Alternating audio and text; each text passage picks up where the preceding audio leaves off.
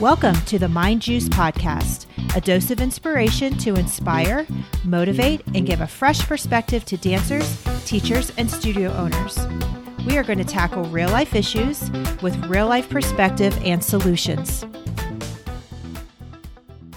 Hi, guys. Welcome back to the Mind Juice Podcast. We are on episode six, and today we are talking about how to deal with haters. It's a hot topic, it's something we've all had experience with. And in this episode, a hater is being referred to as somebody who isn't kind to you and somebody who makes you feel bad about yourself. And so many of us let those types of people hold us back. Today, I hope to give you some tools to change your mindset when it comes to haters. These lessons I learned from listening to a motivational speaker named Trent Shelton, who had a whole talk on seven things you need to know about haters. Now, I have to start out by saying the word hater is a strong and overused word that I actually don't even like. I don't like the word hate. I don't like the word hater, but for the sake of today's show, that's how we're going to refer to people who give you a lot of negative attention. Trent Shelton had two points that really stuck out to me when dealing with this issue, and we're going to start with those. Number one, the number one thing to remember when dealing with people who are being unkind to you are haters aren't happy. They are not happy with their life and they're not happy where they are with their growth.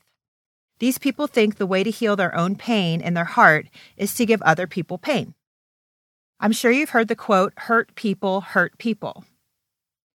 If the person is unhappy with their life, we can never expect them to be happy for ours.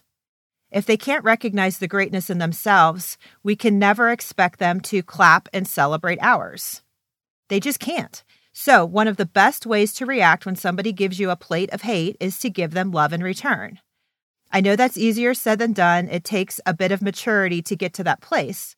But if your first gut reaction is to react, then just dig deep and try to look at them with empathy that they're actually hurting in their own heart. And maybe you can look at them in a little softer way. Don't take someone's negative behavior personal. It's not about you at all. It's not about you winning.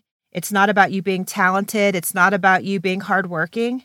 It's actually about what they don't have. And by looking at them in that light, that's where your love and empathy can come in.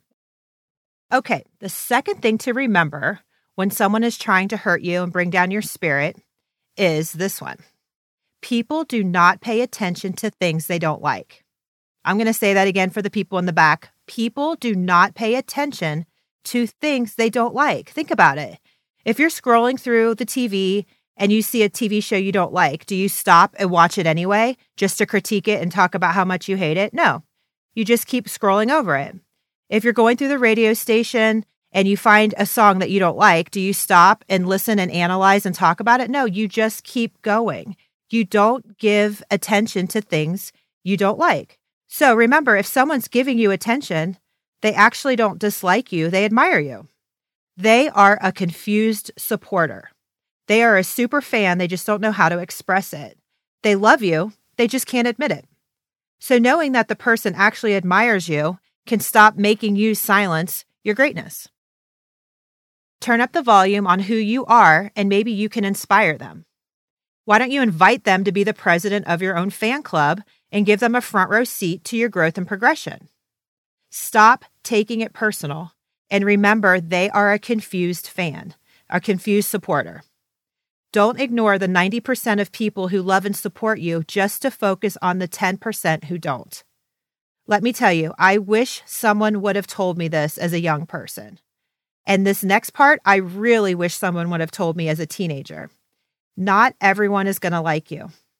You could be the shiniest, reddest, most juiciest apple in the whole basket, and somebody can still walk by and say, I don't like apples. That's just the way of the world.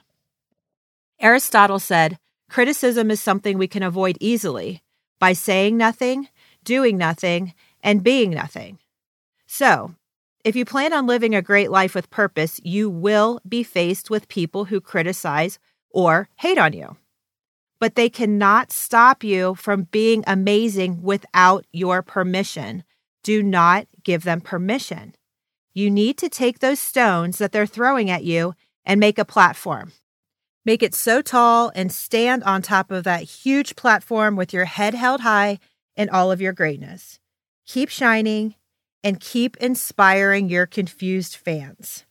Focus on your growth and rising above on that huge platform you're building, and you may be inspiring others to do the same. A hater is just a confused fan. So, next time someone isn't being kind to you, just remember that.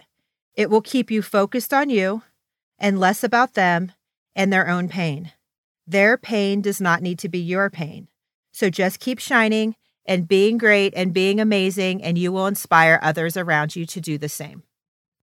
I hope that helps you guys, and I will catch you next time on the Mind Juice podcast. If you wouldn't mind going and leaving a review on iTunes and subscribing, if you found this helpful, if you could screenshot it and share it with a friend, I would greatly appreciate it. So I'll catch you guys next week on the Mind Juice podcast.